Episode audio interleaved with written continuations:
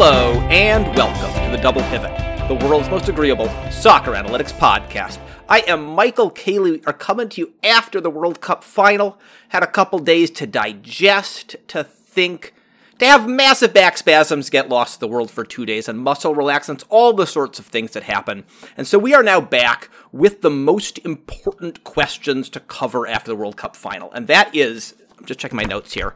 Um, that is the question of people who have said that Lionel Messi is not a great player and were proven wrong by this World Cup. We're going to start with the most notable of these the chef and Instagram celebrity Salt Bae.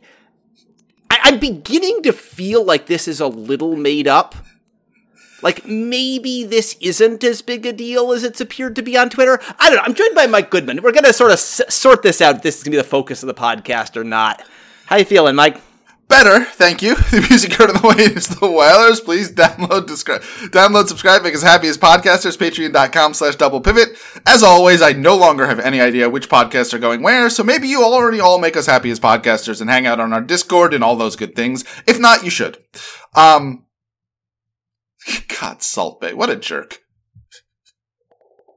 How I don't understand how he was down on the field at the end of the finals. I mean, I do understand how he was down on the field at the end of the finals, but I don't understand how he was down on the field at the end of the finals.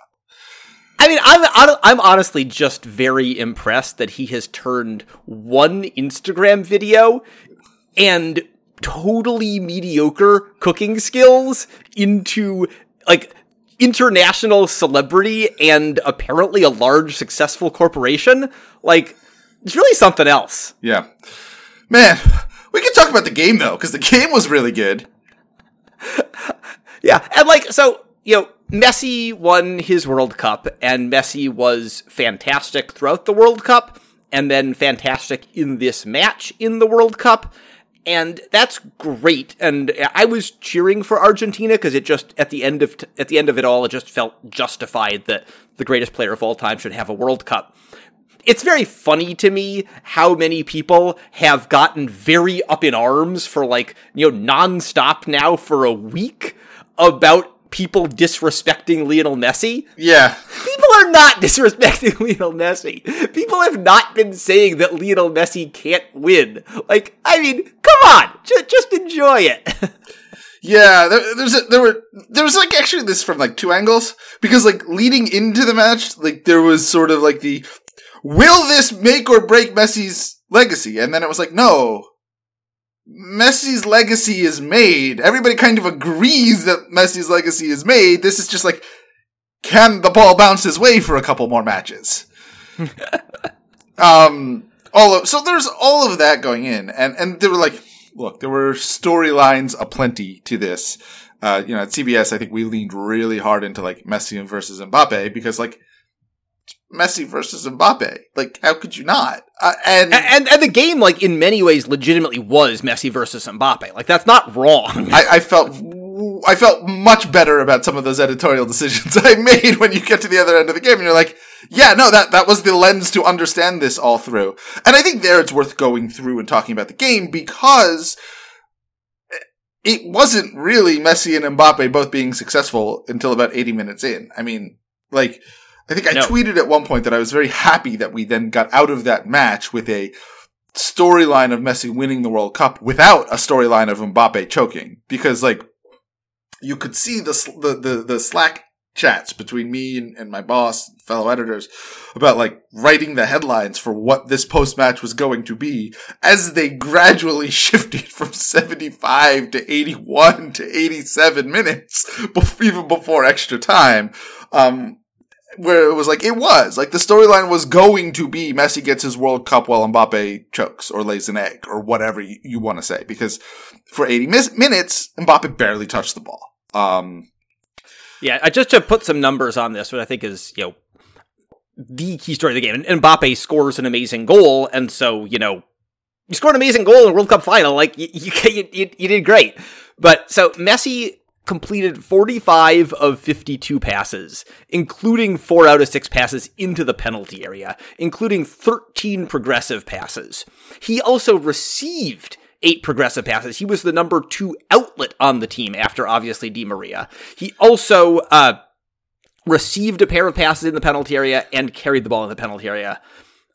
By contrast, Mbappe completed 15 of 22 passes. He's on the ball less. That's that that's normal. But he completed none of two pass attempts into the penalty area. He only received two passes in the penalty area. He did carry the ball in the penalty area three times. He only received seven progressive passes. He, re- he was he was less. He was the primary outlet for France, who had the ball less. But nonetheless, he just had a much much lesser game than Messi, who had a like standard dominant late period Messi match in you know most important match of his career or whatever you would say. He probably would say that at the time so it counts. Yeah and i think to that end though, then it's worth talking about what this match was for the for the first 79 minutes. Yeah. um which was argentina dominated. Argentina dominated. They didn't give up a shot in the first half. Um there, I think it was like 65 minutes the first shot for France. Yeah, it was wild. It was abs- and, and that one was, uh, if I recall, a, a, very tame effort, sort of from distance, right at Emiliano Martinez. There, there was a, there was a header on a on a set play that went wide. That was the first one ah, just okay. before that. Right. Like again, nothing chances. Yeah.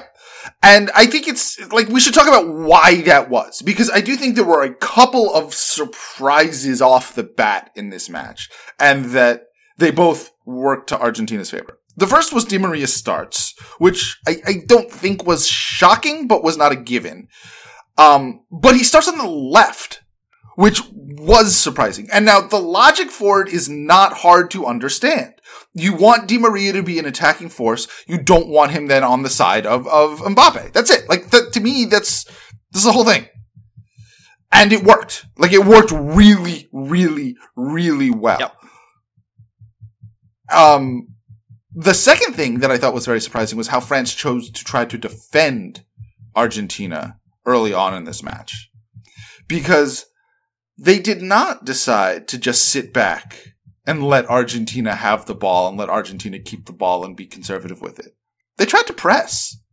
They tried to get up and into Argentina and it failed miserably. Like it failed absolutely miserably for at the beginning, at the very beginning of the match, Argentina worked hard to pass through France, but within 15 minutes, they were like, oh, no, we can just kick the ball over them to our outlets, and that works. And their fullbacks are not good enough defensively in those spots to track back in time and their center backs are not equipped when our outlets are predominantly wide to get out there and challenge those first ball outs. And so fr- uh, France's defense just got taken out of this match quite easily.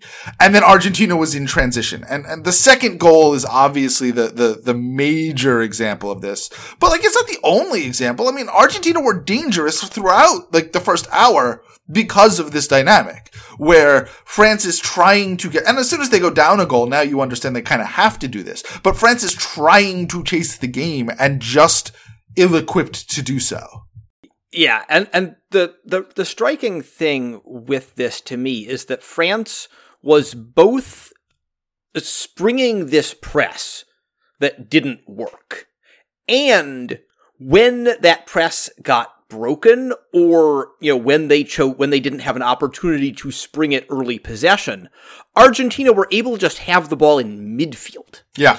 It wasn't the sort of thing where, you know, the, the player up for Argentina who completed the most passes in this game was Enzo, not Otamendi, not Romero. You know, it was, they were able, you know, De Paul was on the ball a ton they just were able to have the ball in the center of the pitch when they wanted to because France were not only not only struggled to press the back line and create turnovers but also once they fell back they couldn't put solid pressure on that on that midfield. And i think this is something we talked about in in the lead up to to this. The idea that that Argentina would get to have the ball in midfield and what would they be able to do having the ball in midfield?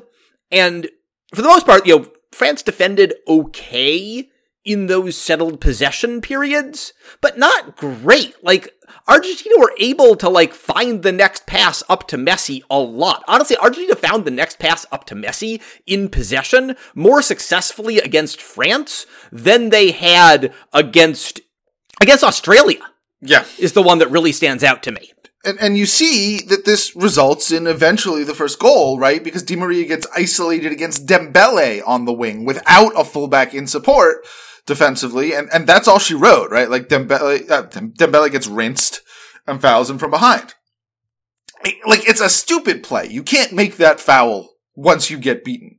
But like, I am sympathetic to the idea of like, if you are leaving Ousmane Dembele on the wing, isolated against Di Maria, that's not really Dembele's fault. Like, that's a bad defensive moment and setup. Like, he's supposed to be doubling Di Maria there. You can't leave him on an island. Yeah, I don't really understand how this all happened still, because the other really important thing that happens that this, the penalty is so telling about, is that Ousmane Dembele wasn't just defending in the penalty area in that one moment. Right. He was regularly defending in the penalty area. And France's attacking strategy is that they will turn you over. And when they turn you over, whenever it happens, they won't try too hard in this game. They did, but generally they won't try too hard. And that turnover will then lead to getting Mbappe and Dembele running at you.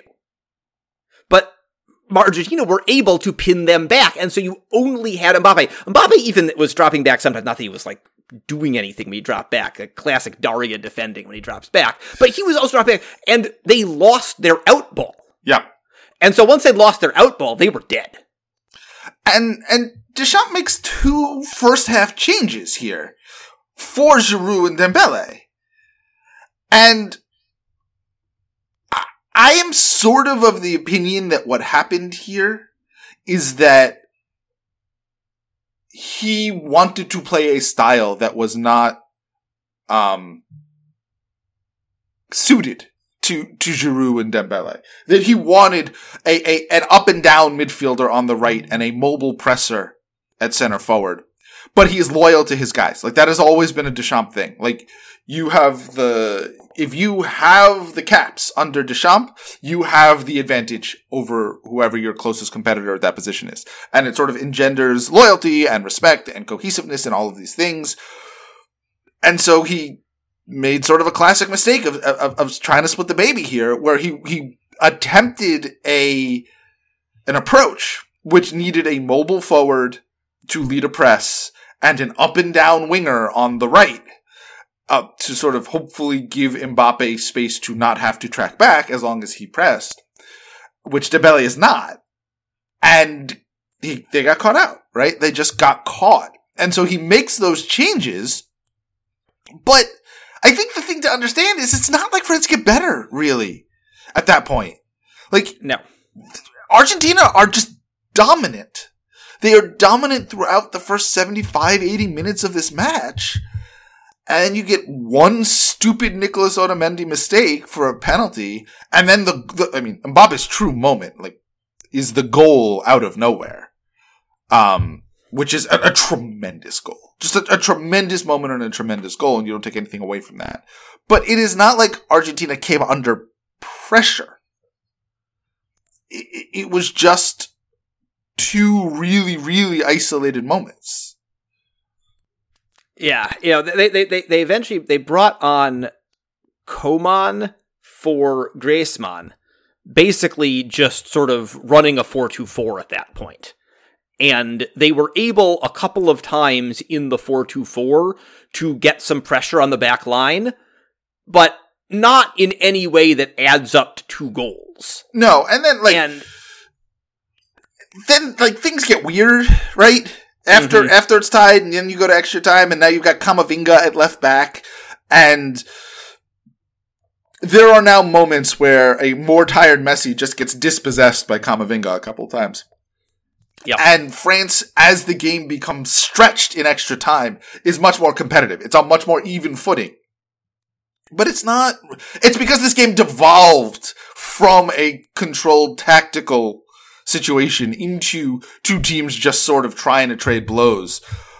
that that gets France back into it. I think.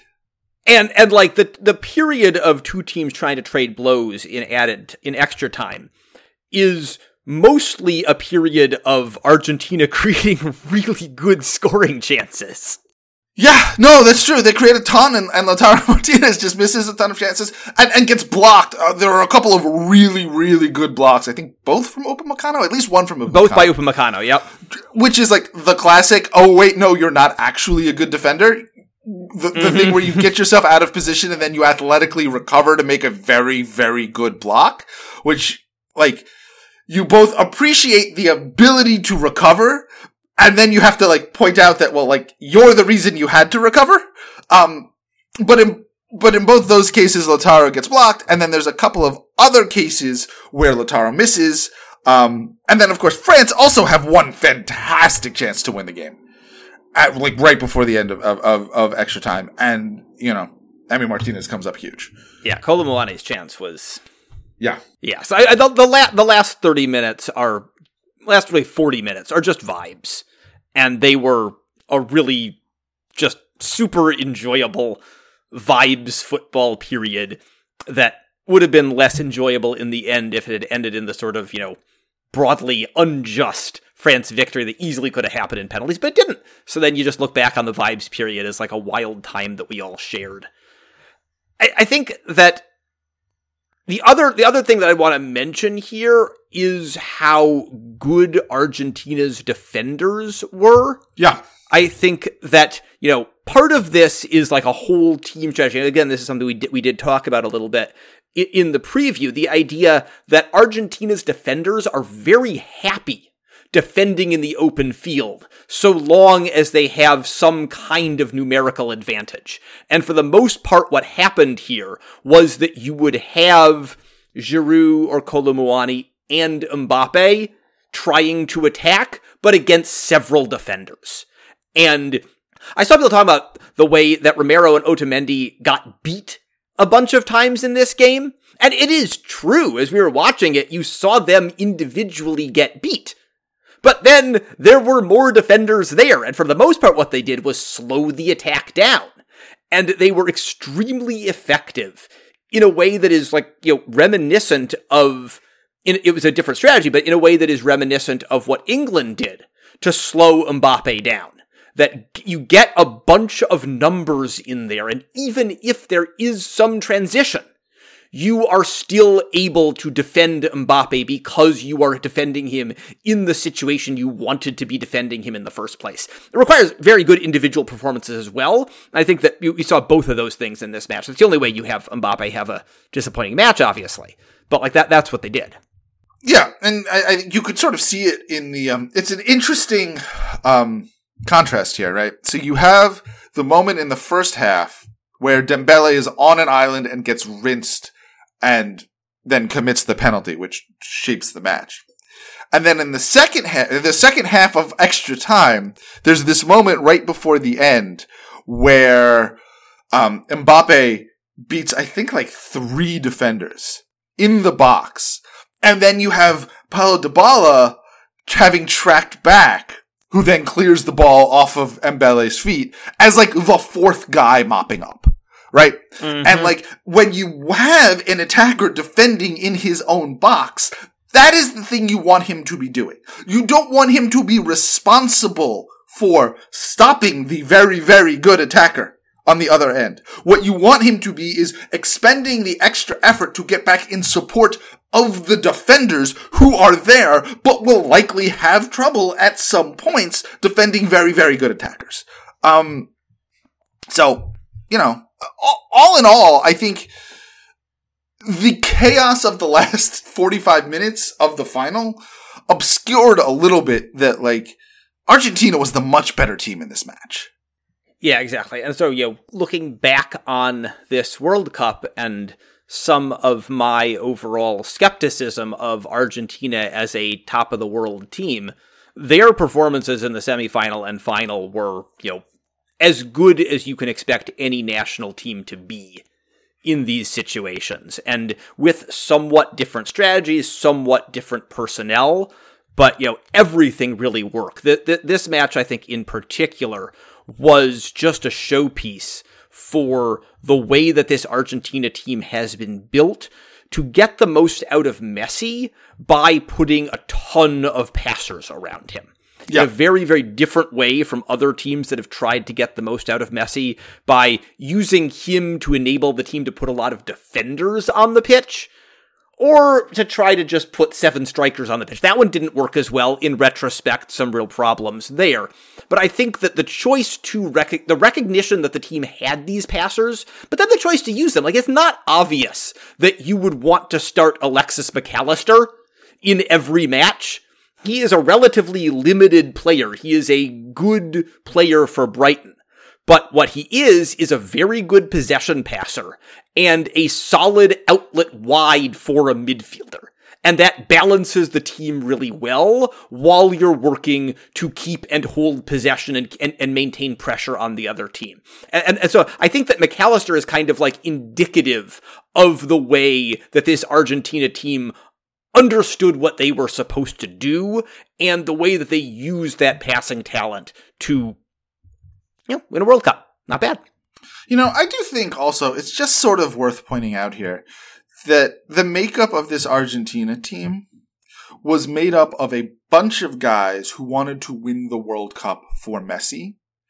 And this is the first time that Argentina has had that dynamic as opposed to having Messi having to win the World Cup for a bunch of guys. As good yeah. as Messi's teammates were, when you're talking about Higuain or Aguero, when you're talking about, you know, guys like Mascherano of his generation, they were not guys who came into the Argentina setup already basically idolizing Lionel Messi. And so the dynamic here was 100%. This team wanted to win the cup for Messi. And that was a, like, it's just a different dynamic. And maybe these things don't matter on the pitch, right? Like maybe, like, like at the end of the day, who knows, right? He comes down to penalties and, God, let me tell you, so relieved that Messi and Mbappe make their penalties so that that is not a storyline, right? And then it just comes down to their, their teammates. And Emi Martinez is out of his mind. Like, it is just a very, it's just a very cool thing, I think. And, the end of the day, Mbappe didn't need a World Cup here, you know? One of the other things that worked out really well for Argentina is I don't think either of us talked a ton about Angel Di Maria in our preparation for this. And, the reason is that Angel Di Maria has played about 400 minutes of football this season. And, you know, he wasn't, you know, he was pretty good last season, but it was like clearly kind of the end at PSG. And his performances in Serie A have definitely reinforced that idea that this is kind of the end for him. But because of that, he was on very few minutes coming into this. He was less tired, less overworked than he'd ever been in his career coming into an international tournament. And he had like you know and then he still gets injured still can only play so many minutes. But when he played he was an elite talent. He was able to get that last little run out of his legs to and combined with his just like deep understanding of space the ability to get open the ability to be available as an outlet for a pass is, I think, one of those really underrated skills in football. It's one of the things where it's been kind of fun playing with the data and figuring out what you can get out of event data. And if you can like back extrapolate who received passes and how many passes targeted them or came to them, you can really see the way that teams work and one of the key ways that players have value. And this from Di Maria was just a masterclass in how to get open. And for him to be able to do that at 35 when kind of looked like it was over for him. And then to score the big goal at a World Cup. Wonderful all the way through. Yeah. And like, he's the only guy who was other than Messi, who had played in two previous World Cups. The entire team turned over from 2014. Um, and he was also on the team in 2010. And honestly, I sort of thought before he got hurt in 20, I, I, know they made the finals in 2014. I thought before he got hurt in the World Cup in 2010, that was the year. Um, he was just yep. sort of at his monstrous destroyer, you know, sort of like free atom chaos energy peak. And, you know, as Di Maria aged as a player, he did the, he did like the very prototypical thing of becoming increasingly good on the ball. But the, the athleticism wanes. And so the, the, the, chaos wanes. And, and seeing him in this role, which was a perfect fit, and seeing him get on the end of the goal, which was a perfect, just a gorgeous counter-attacking goal. Um, it was it was nice to see, and it, it felt it, it, sort of in that moment. It felt right that Di Maria would have basically the defining drawing the penalty, scoring the goal performance of this World Cup, kind of as as as, as Messi's Argentinian Scottie Pippen. Um, and then of course everything else happened. Yeah, it was it was a real good time. It was a real good World Cup final. So we are going to be continuing to podcast on a somewhat uh, unusual schedule coming up over the next two weeks. We're both going to be traveling a bunch over the holidays, but the podcast will come. And honestly, we're going to be trying to figure out what we're going to be podcasting about. And so we definitely would love to see you in the Discord. If you sign up at patreon.com slash double pivot, you can join the Discord. We'll be talking about what we'll be podcasting event when we get our time into podcast. Been doing some live Q&As. Going to try to maybe get one of those in if we can schedule the time. And yeah, so we're really looking forward to it. Hope you have a great holiday. Hope you're enjoying these, uh, four days without any football except for a bunch of uh, cup matches, which already started. But uh, yeah, looking forward to getting started again. Looking forward to a transfer market. Looking forward to all of that. Cheers, y'all. Cheers, y'all.